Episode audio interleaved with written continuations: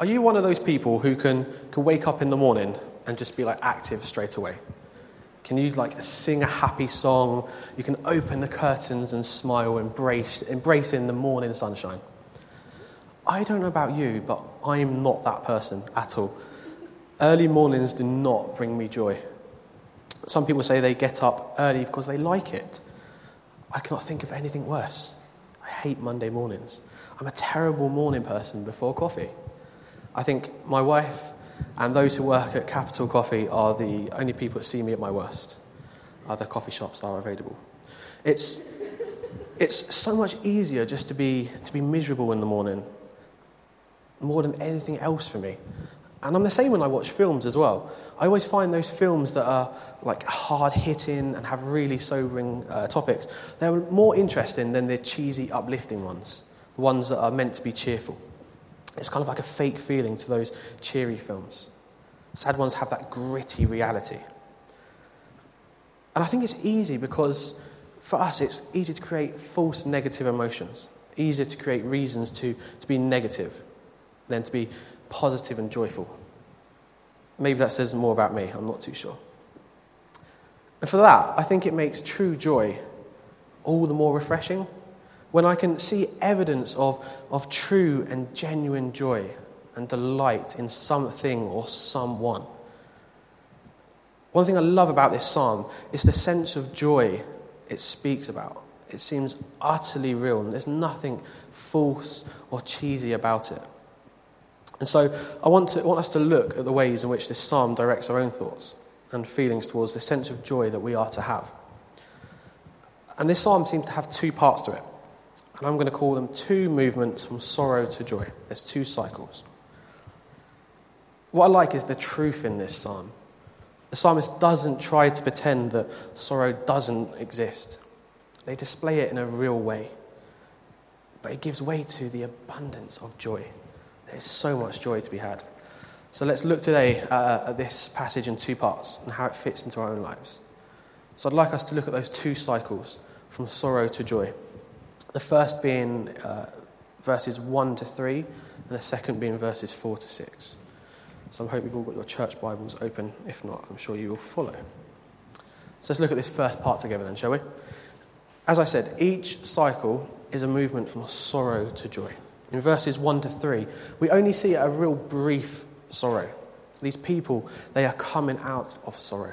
They're coming out of exile. Now, Psalm one twenty-six was written shortly after the exile to Babylon and before the restoration of Jerusalem. You may already know this, I apologise. But I think it's really important to keep in mind that the Babylonian captivity of Israel was terrifying. It was horrific. Their homes were destroyed, there was violence all over the streets, their freedom was taken away from them, and it lasted for many years. But finally, they found their freedom, they were freed, and their journey back to Jerusalem was beginning. But they returned to find Jerusalem has been uh, destroyed. It is in ruins, and it needs to be rebuilt. So these are people who have lost everything. They are trapped by hard times. But captivity is behind them. But they're sandwiched between the sorrow and the restoration ahead of them. It's going to be uh, really hard times. They just don't seem to be able to catch a break. These are people who have just lost everything. So the road behind them and ahead consists of captivity and restoration, sorrow and trials. But the Lord has restored them though. And although sorrow doesn't play a major part in these first three verses, it's certainly there. They've certainly experienced it, and they've come out of it. Now, these people who have been freed from captivity, they weren't the ones who were taken captive in the first place. Those people have probably died by now. This is a new generation.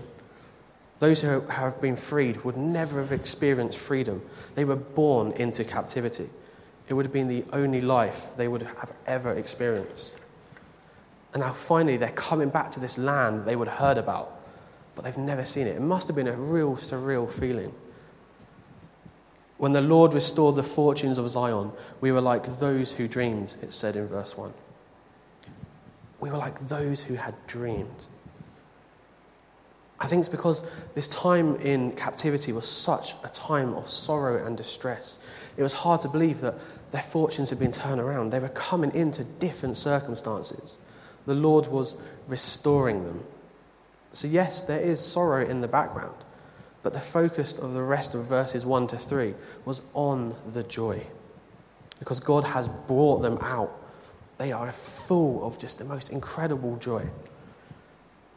And there seems to be four different words that are used to describe their celebration. And the first you'll see is in verse one. We were like those who dreamed. It just doesn't seem real to them. These are type of things they would have dreamed about so often, but not the kind of things that would happen. They would have dreamed about this moment and then woke up to the harsh reality that they were still prisoners. But suddenly now they are, they're, they're free. They're probably pinching themselves. This can't be real. And they realize, they feel that pinch, and they realize, actually, no, we're free. This is it. This is our future. Then the first half of verse two, it says, our mouths were full of laughter. So they were so overcome with joy that they, they couldn't help but burst out into pure laughter. Pure joy continues as well in the next phrase. Our tongues were filled with shouts of joy. And again, this joy is manifested verbally in what they say and the noises they are making. They are expressing, expressing pure joy. So they are filled with laughter, joy. And at the end of verse three, it says, the Lord has done great things for us. We are glad. We are glad. What a poor and weak translation. Absolutely poor. We are glad. Tottenham won earlier today. I was glad. The weather forecast for Soul Survivor next week looks good. I'm glad.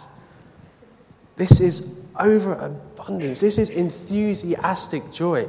This is more than, oh, I'm glad this has happened. No, there is like a, a crazy amount of joy going through them. There is no faking this kind of joy. This is the real deal.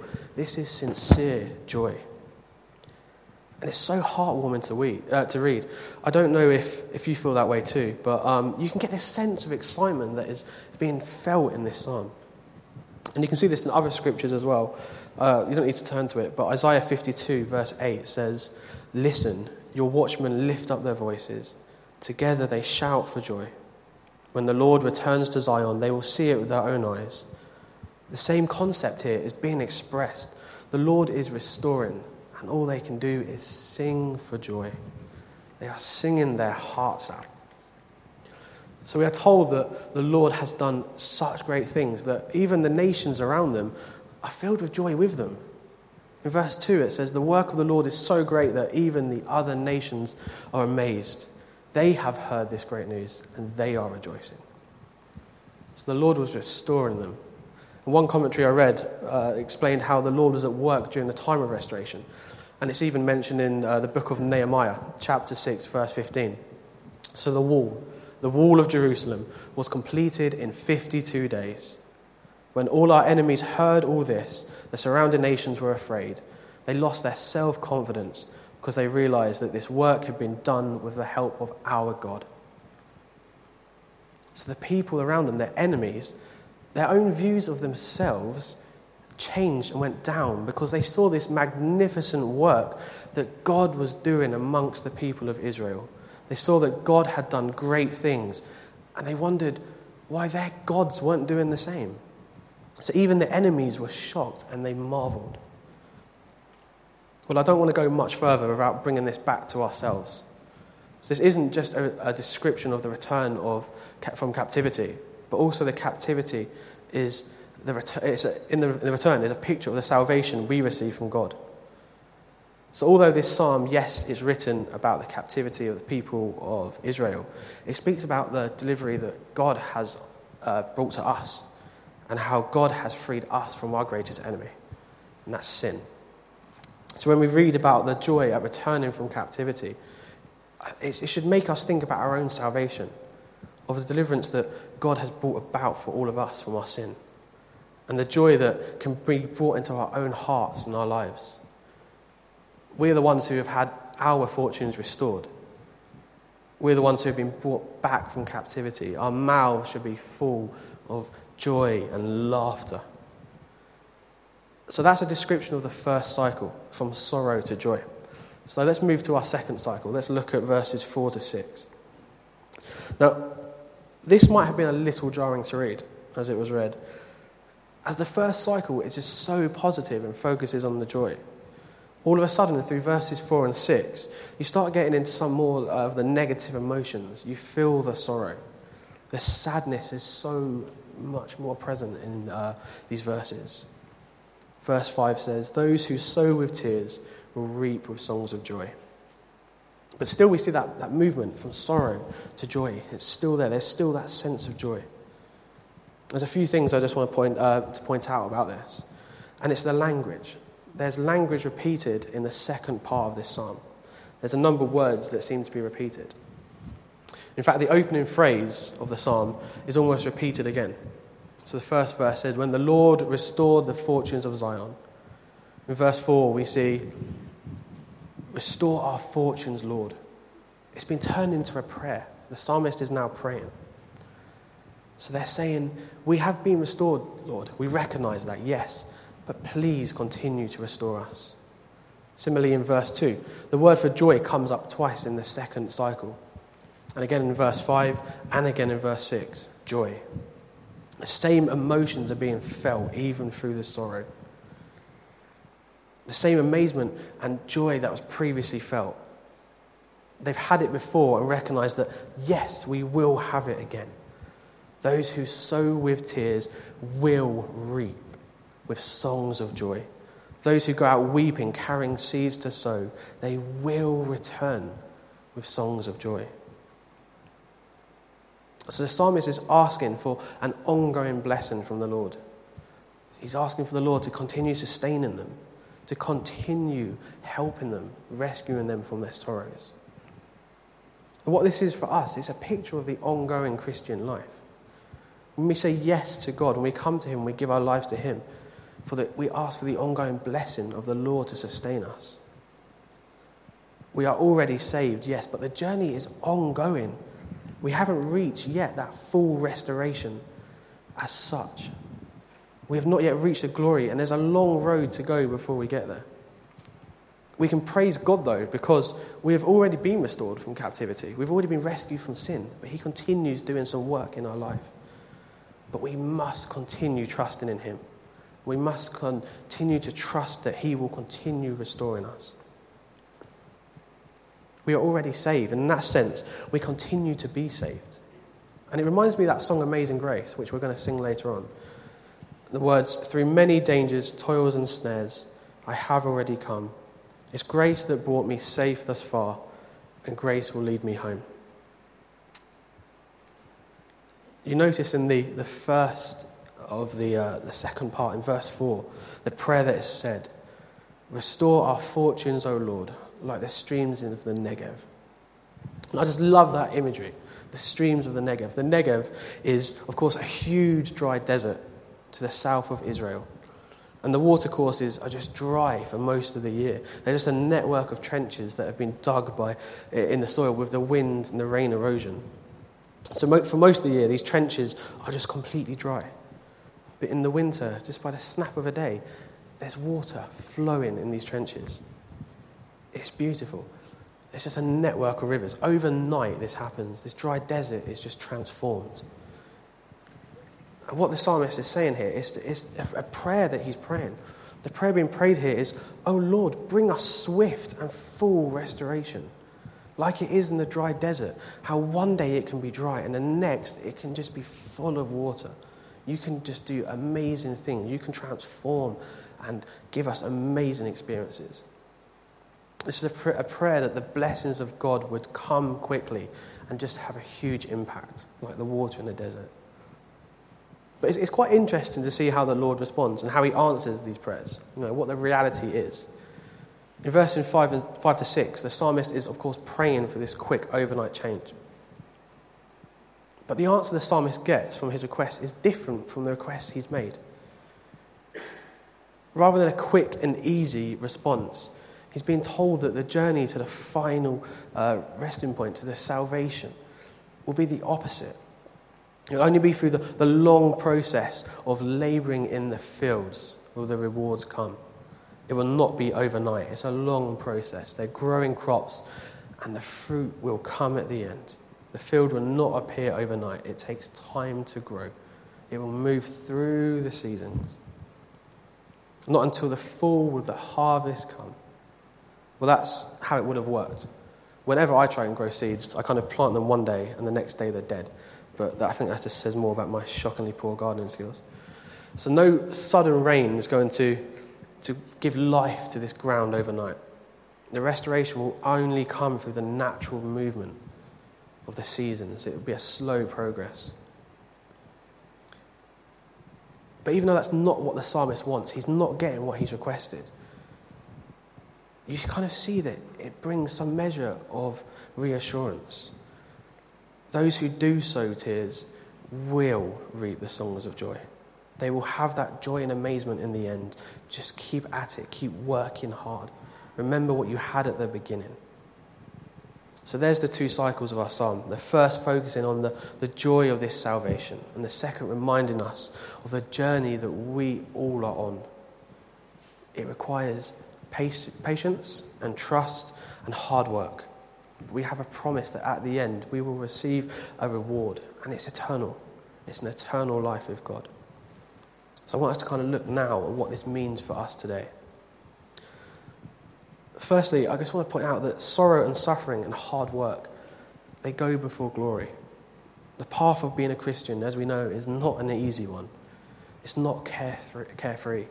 Through the scriptures, we learn that we are called and that we will suffer. Jesus says, "Take up your cross and follow me." We must be ready to, to follow in his footsteps.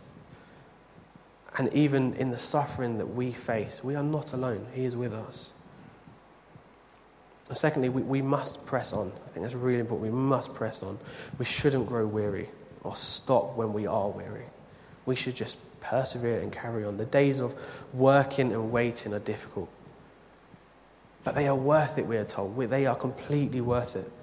God is with us through every single day. There are fields out there to be sowed by each one of us. And we are all equipped to do God's word. He has called us each by name. And for each of us, there is a reward. It's not just for a few of us, it's for every single one of us. And that reward is eternal. Galatians six verse nine says this. And this actually came up in my daily Bible reading last week. And I was just absolutely blown. I'm like, God, you do amazing work. It's amazing how God can do things like that. And it says this, "Let us not become weary in doing good, for at the pro- proper time we will reap a harvest if we do not give up." Now that, of course, was written by Paul. And I just wonder, did Paul have Psalm one twenty-six in mind when he wrote this? The language is so similar. So we are told to press on with our eyes fixed on the cross, following Jesus for our suffering and perseverance. And thirdly, it teaches us to trust God. And this comes from that metaphor of growing crops. Growing crops depends on trusting God. Even today, with all our technology, with all our advanced methods, God doesn't, if, if God doesn't command these crops to grow, they're not going to. When I plant my seeds, I trust that God will bring life to these seeds. And he does. I'm just really bad at looking after them. God gives us enough rain, sometimes more than we need in England. He gives us soil nutrients. He gives life to our crops. Now jump back to the times of the Israelites when this was written. For the Israelites to plant crop, to plant crops, what they need to do is to take a portion of last year's harvest. Now this is their food supply. This they're taking this food supply and they're saying, "Lord, we should be eating this, but we trust you. If we plant this, you will grow it for next year." And we'll repeat that process next year. We trust in you. For them, returning from exile, they would have had nothing. There was so much work to do. The land wouldn't have been farmed in years. They had little to bring with them, but they had trust in God, a great deal of trust. Now, we can all grow crops. Yes, we can water them, we can feed them, we can put them somewhere where there's enough sun. But if God doesn't bless it, they're not going to grow. And it's the same with our spiritual lives. We can do all we can do to try and secure salvation. But at the end of the day, there has to be trust in God. As we press on with our journeys, and it's not always going to be easy, we must do so in faith, believing that God will give us our fruit. We should trust in him that there will be a reward at the end. And my fourth point is that this psalm teaches us that we will spend eternity being amazed at what God has done. As we are amazed by him, we will not regret how long it took to get there. This joy will be overwhelming. We will laugh, we will sing. Yes, the journey is difficult, but in eternity, it will just add to our worship to God. We will sing with joy. We will be thankful for the ways in which he has worked in each one of us. We shall believe that he did all things perfectly. We won't regret how long it took to bring us there. And if that will be the cause for our joy and amazement in eternity, why shouldn't it be the cause for our, our amazement and joy now? Why shouldn't we worship God now, today, for all that he has done, all that he's doing, and all that he will do? We should be realizing just how amazing God's work is. We should be in awe of it. Now, sometimes we we, we, see, we seem to lose sense of what our salvation means, and I, for one, am really guilty of this. Too often I make a mistake and I think, oh well, I'm going to church on Sunday, I'll confess, I'll start the week with a clean slate, then I mess up again, and it's, it's just a cycle. I forget that the work that God is doing, and too often I take the credit for the work that he has done. We should carry that feeling that God has a plan for us each and every day into our lives, throughout our lives. And if we do not yet know God, then I just urge you to keep on looking, keep on listening to those around you, keep on listening to him. He may not speak directly to you, but he will speak to you through others, through their actions, and through people's testimonies. Just keep listening to him. I'm going to go back to that song, Amazing Grace, because it is definitely one of my favourites. And uh, there's another verse that says, when we've been there ten thousand years, bright shining as the sun, we've no less days to sing God's praise than when we first begun. Now, each time I've practiced that, I've actually ended up singing it, so I did really well there. Pat on the back. Now, the Christian life shouldn't be full of amazement. It should be full of amazement, sorry. I'll start that again. The Christian life should be full of amazement. That's the one. No one, no one walked out, that's good. At the grace we've received, at the amazing promise that God has given us. We should be amazed at the promise of grace that is still to come. That grace should always lead us to worship. It should always lead us to God. And it should always lead us to being joyful. We should sing God's praises. We should worship him, and we are going to do so in a moment. But I'm just going to end in prayer.